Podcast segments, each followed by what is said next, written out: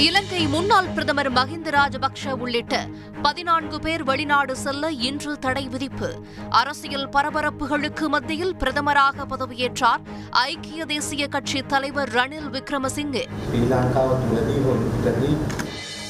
பிரதமர் மோடி உச்சநீதிமன்ற தலைமை நீதிபதி என் வி ரமணாவுக்கு முதலமைச்சர் ஸ்டாலின் இன்று கடிதம். தமிழை வழக்காடு மொழியாக அறிவிக்க வேண்டும் உள்ளிட்ட கோரிக்கைகள் வலியுறுத்தல். இரண்டு சதவீதம் முதல் ஐந்து சதவீதம் வரை ஊதிய உயர்வு வழங்கப்படும். பதினான்காவது ஊதிய ஒப்பந்தம் தொடர்பான இன்றைய பேச்சுவார்த்தைக்கு பின் போக்குவரத்து துறை அமைச்சர் சிவசங்கர் உறுதி.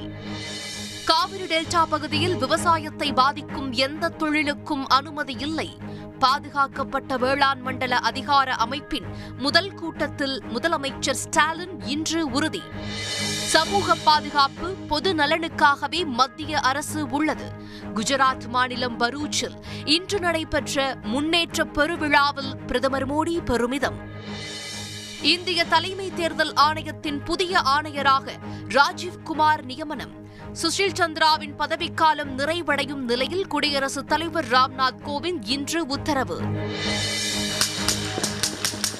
இஸ்ரேல் வீரர்களால் சுட்டுக் கொல்லப்பட்ட பத்திரிகையாளர் ஷிரீன் அபு அக்லேவின் உடலுக்கு இன்று அஞ்சலி. நீதி கேட்டு சர்வதேச குற்றவியல் நீதிமன்றத்தை நாட இருப்பதாக பாலஸ்தீன அதிபர் மஹமது அப்பாஸ் திட்டவட்டம்.